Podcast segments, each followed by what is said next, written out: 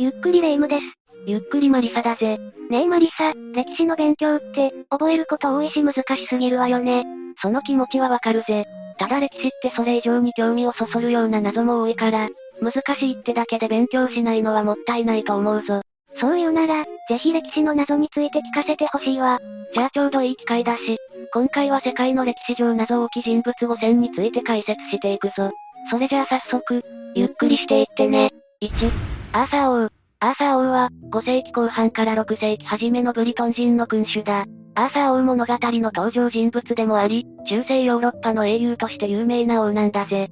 ちなみにブリトン人とは、かつて現在のイギリスがあるブリテン島に定住していた、ケルト系の民族を指すぞ。中世ヨーロッパといえば、なんか色々な偉人たちが活躍しているイメージだわ。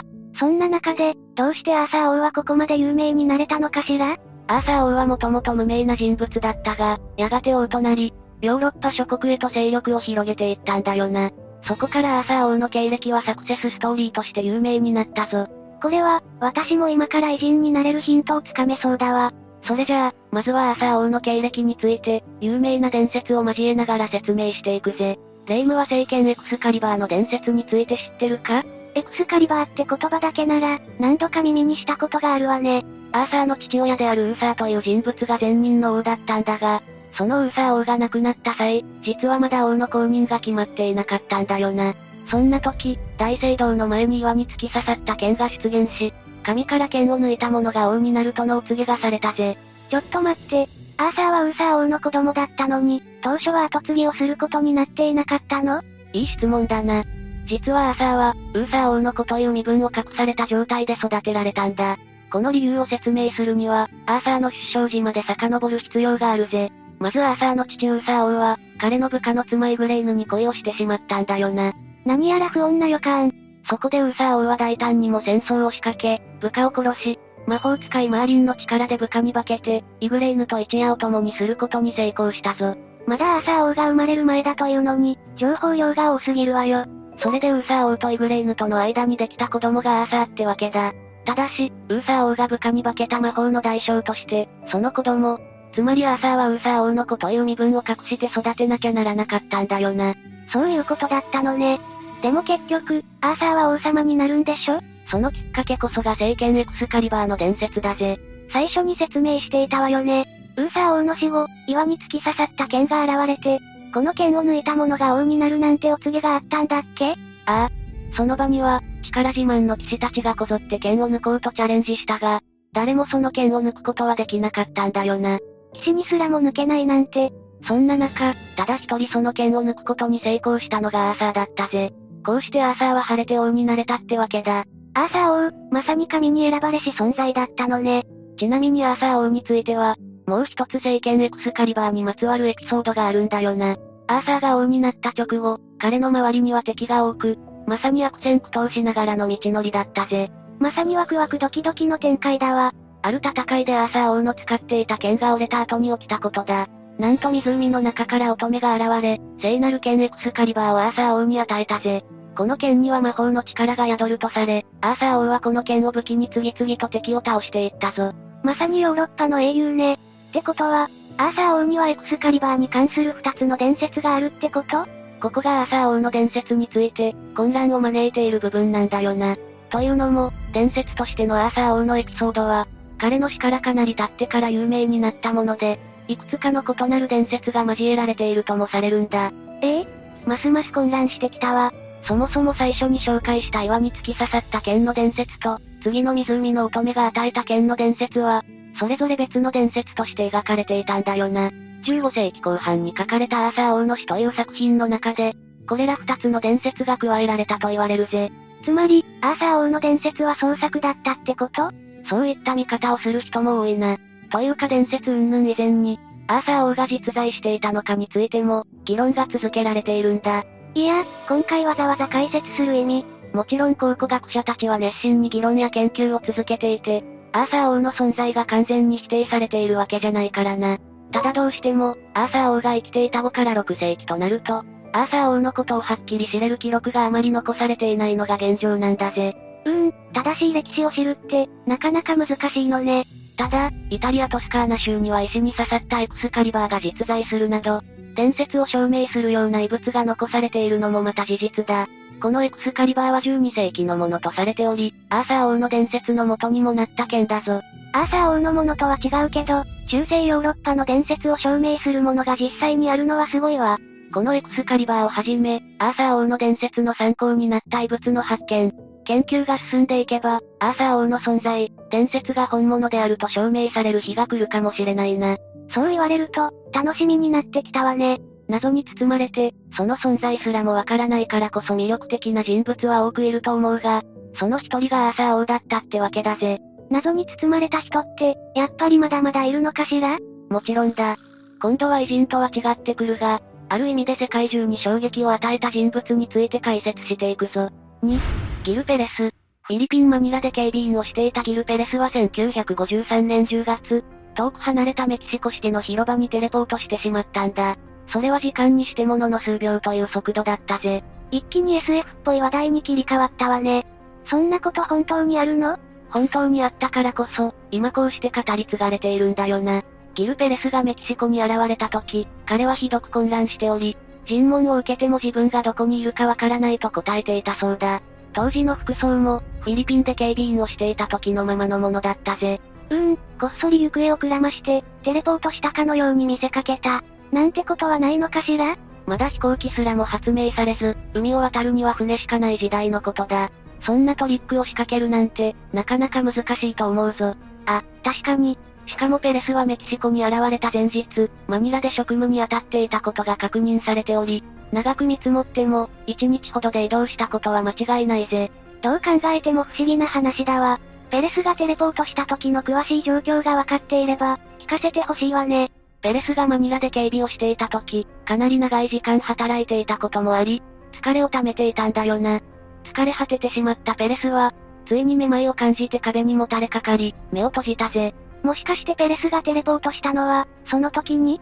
ああ、ペレスが目を閉じていたのはわずかな時間だったが、次にペレスが目を開けた時には、すでにメキシコにいたそうなんだ。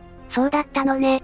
これって夢落ち説は考えられないのかしら？後日、ペレスがマニラの職場から失踪してしまったことも確認されているし、ペレスは本当にメキシコに移動してしまったと思われるぞ。しかもペレスがメキシコで尋問を受けた際、彼の主張がメキシコ側から信じてもらえず、怪しい人物として監禁されているんだよな。激務の末、気がついたら見知らぬ場所に飛ばされて、挙句の果てに監禁されるだなんて、あまりにも理不尽すぎるわよ。ペレスの監禁は2ヶ月も続いたぜ。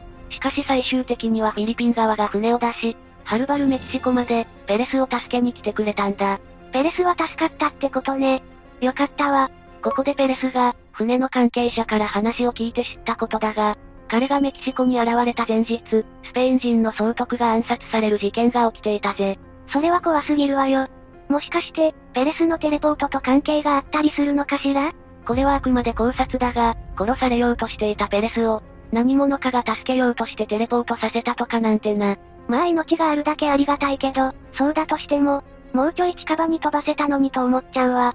なぜペレスはフィリピンから遠く離れたメキシコまで飛ばされたのか、何のために飛ばされたのか、全くいろんな謎が残る出来事だぜ。ちなみにペレスはフィリピンに帰った後、何事もなく平穏な生活を続けられたとのことだぜ。それは何よりね。さて、次はとある歴史的な事件に関わる人物の謎に迫っていくぞ。3、リー・ハーベイ・オズワルド。リー・ハーベイ・オズワルドは、1963年に起きたアメリカの元大統領、ケネディ暗殺事件の実行犯だ。オズワルドの職場のビル6階の窓から、地上にいたケネディ大統領を、銃で狙撃したとされているぜ。次は凶悪犯のお話ね。ビル6階から射殺だなんて、かなりの狙撃の腕前だわ。オズワルドは17歳の時から海兵隊に入っており、日本の厚木基地で航空管制官を務めていたこともあったんだ。これと同時期に、実はオズワルドは同僚を殺害した容疑をかけられていたぜ。また銃の不法所持と発砲によって、有罪の判決も受けているんだよな。あらら、この時から犯罪者の素質が、オズワルドはその後海兵隊から除隊されると、1959年にソ連に亡命することになるぜ。彼はそこで現地出身の女性マリーナを妻にし、二人の娘も授かったんだ。ここに来てちょっと幸せそうな展開になったわ。そしてケネディ大統領の暗殺事件が起きる前年の1962年、オズワルドら一家はアメリカへと帰国したぞ。アメリカで、オズワルドは職を転々とし、最終的にはテキサス教科書倉庫での勤務に落ち着いたぜ。つまり、オズワルドがケネディ大統領に銃を向けたのも、その職場からってことね。この事件が起きる前、オズワルドは偽名を使って銃を購入していたことが明らかになっているんだよな。またケネディ大統領を暗殺する前にも、オズワルドは反共産主義者の、エドウィン・ウォーカー将軍を狙撃していたりといった事件を起こしているぜ。この時にオズワルドの動きを止められていれば、そしてオズワルドがケネディ大統領の暗殺を行った直後、一度は逃げるも逮捕されてしまったんだ。この時に彼ははめられた、身代わりだといった訴えを残しているぞ。その後、オズワルド自身も別の人物から銃殺され、その訴えの真相は謎に包まれたままだが、オズワルドは自分の罪を認めたくなくてそんなこと言ったのよ。ところがこのオズワルドの訴え、あながちでたらめとも言い切れないんだよな。実際に、オズワルドは大統領暗殺の実行犯ではなく、身代わりとして動いていた、と主張する人も多いぜ。そんなことが、オズワルドは当初、ソ連に亡命していたよな。この時代、ソ連からアメリカに渡るのは、かなり難しいとされていたんだ。加えてオズワルドは軍事の機密事項も提供していたぜ。そんな危険人物、やすやすとアメリカに入国させていいと思うか？私がアメリカ側だったら、受け入れを拒否するわ。何をされるか分かったもんじゃないし。そんな中アメリカ側はオズワルド一家をソ連から受け入れ、それどころか引っ越し費用まで用意してあげたんだ。普通に考えたら、これってかなり不自然だよな。こんなにうまい話には、何かしら裏がありそうだわ。そこで浮上するのが、オズワルドがアメリカ政府の身代わりにされたという仮説だ。当時ケネディ大統領は軍事の縮小を計画していたが、アメリカ政府の一部は軍需産業の利益が減ってしまうと、ケネディ大統領のことをあまりよく思っていなかったんだよな。それって、オズワルドが図らずも暗殺事件の犯人に仕立て上げられたってこと？この説が本当だとしたらそうなるぜ。また、ケネディ大統領に撃ち込まれた銃弾を調べると、人以上の暗殺者による事件だとの可能性も出てきたんだ。アメリカ政府の陰謀だとしても、どうしてずっとオズワルドの単独犯行とされてきたのかしら？これについてはケネディ大統領が射殺された直後、オズワルドが6階から逃走し、警察官を射殺したことが確認されているからだぜ。あ、何にしても、そもそもオズワルドが人殺しをしていたことに変わりはないのね。アメリカ政府の身代わり説以外にも、マフィアがケネディ大統領を狙っていたという説もあるぞ。この説の根拠としては、ケネディ大統領がキューバのカストロ政権の転覆に失敗したせいで、キューバでのカジノを再開できなくなったこと、ケネディ大統領の弟がマフィア撲滅を目指していたことが挙げられるな。政治には詳しくないけど、当時のアメリカも色々大変だったんだわ。こんな感じで様々な説が囁かれており、オズワルドがケネディ大統領の暗殺の真犯人と決めつけるのは難しいんだ。いろんな組織や国の陰謀を一心に追っていたと思うと、オズワルドもかなり大変な人生だったって思えてきたわよ。現在の世界情勢でも色々と不安な状況が続いているが、同じように苦しい思いをする人が現れないことを祈るぜ。さて、引き続き謎の多い人物の解説を続けていくぞ。4. 戦車男。1989年6月、中国で起きた天安門事件の直後、戦車の行く手を阻もうと試みた男がいたんだ。その男の名が戦車男だぜ。戦車男の正体についてはよくわかっておらず、様々な噂が囁かれているぞ。天安門事件って有名な事件ではあるけど、その実態はよく知らないのよね。当時の中国では、民主化を求めようとして、デモ隊が北京の天安門広場を占拠していたんだ。そこへ軍隊が無差別に武力行使を行い、無関係な北京市民も含め、多数の犠牲を出した事件が天安門事件だぜ。ふむふむ。どんな理由であろうと、武力で人を無差別に殺すなんて卑怯すぎるわよ。そんな天安門事件の翌日、天安門に通じる道路を戦車が走ってきたんだ。その戦車に立ち向かったのが戦車男ってわけだな。戦車は、すぐにその男を引き殺したりすることはなかったのね。ああ、戦車は男を避けようと何度も向きを変えるが、その度に男は戦車の進行を妨害したぞ。挙句の果てに、男は戦車に乗って兵士と口論まで始めてしまったんだ。ここまで来ると、さすがに戦車男が心配になるわ。その後戦車男は心配した他の市民によって、戦車の進路からは引きずり出されたぜ。戦車男の一連の様子が報道されると、世界中で話題になったんだよな。その戦車男はこの後どうなっちゃったのかしら？というかそもそも、この男の正体は誰だったの？戦車男は、たまたまその場に居合わせた、通の若者なのではないかとされており、本名をはじめ、その素性は全くの謎に包まれているぞ。そのことから、彼は無名の反落者とも呼ばれているんだ。全く無名の男性が、ここまで大胆な行動に出られるなんて、すごい勇気だわ。そして戦車男のその後についてだが、中国当局によって闇に葬り去られた可能性が高いと言われているな。詳しいことは分かっていないが、一時は逮捕されて処刑されたか、収容所で亡くなってしまったとされたぞ。私たち民衆からすれば、戦車男はヒーローのような存在だけど、やっぱり国家からすれば邪魔な存在になっちゃうのね。ただ、希望は捨てちゃいけないぜ。こういった戦車男に関する情報は北米から出されたもので、信憑性は薄いんだよな。こうして情報が錯綜していた中、2017年6月に香港の中国人人権民主化運動情報センターから衝撃の一報が入るんだ。何が起きたのかしら？あの戦車男が生きていることが報じられたぜ。彼は事件後に一度無期懲役の判決を下されたものの、減刑によって仮釈放されていたんだ。その後また収監されていたが、近いうちに出所できると報じられたぞ。生きていたのね。これを機に、戦車男の素性が明らかにされたりすることはないの？戦車男の本名についてはいくつかの説が挙げられているが、本人曰く、中国が民主化するまでは名乗り出る気はないとのことだぜ。私たちが生きている間に、戦車男が本名を堂々と明かせる日が来てほしいわね。その通りだな。それじゃあ、次は日本のとある偉人の謎に迫っていくぞ。5、展開。展開は、安土桃山時代から江戸時代初期にかけての天台宗の僧侶だ。あの徳川家康の側近、参謀として関わり、家康から絶大な信頼を寄せられていた人物としても有名だぜ。それ以外にも江戸の町づくりなど、展開は様々な業績を残しているんだよな。日本史をよく知らない私からすれば、あまり聞かない人物だけど、徳川家康から信頼のあった人ってだけでも、すごいお方っていうのがわかるわ。展開は1536年に現在の福島県会津地方に生まれ、11歳で出家すると、当初は随風と名乗っていたぞ。展開は1560年からは、栃木県にあった関東の最高学府足利学校で、儒教や医学に天文学、疫学など実に幅広い学問を習得したぜ。ふむふむ。展開は若い頃から努力家、勉強家なお方だったのね。展開はその後も場所を移して、様々な学問を学んでいったんだ。そして55歳の時に名前を展開と改め、徳川家康との初対面を果たすぜ。そこから展開は様々な業績を残していったぞ。ってことは、展開が有名な業績を残すようになったのは、人生の後半戦からってことだわ。人生いつからでも遅くないってよく言うけど、その言葉を体現したようなお方ね。展開が家康の側近になると、まずは1600年の関ヶ原の戦いで軍師を務めたぜ。その後も江戸幕府が始まる際、朝廷との交渉に貢献したり、比叡山延暦寺の再興に関わったりと、多くの功績を残しているんだ。目まぐるしすぎる活躍だわ。それ以外にも、展開は持ち前の知識を活かして、江戸の町づくりに大きく貢献したぜ。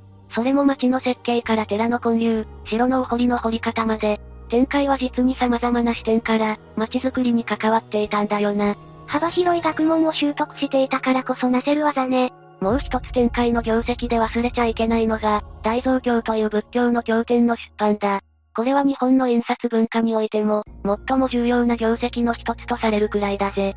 そして展開は108歳、病に伏して亡くなったんだ。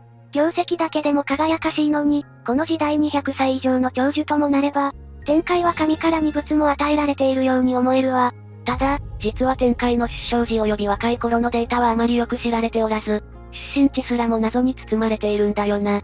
先ほど紹介した出生時の情報も、あくまで資料を逆算して推定されたものに過ぎないぜ。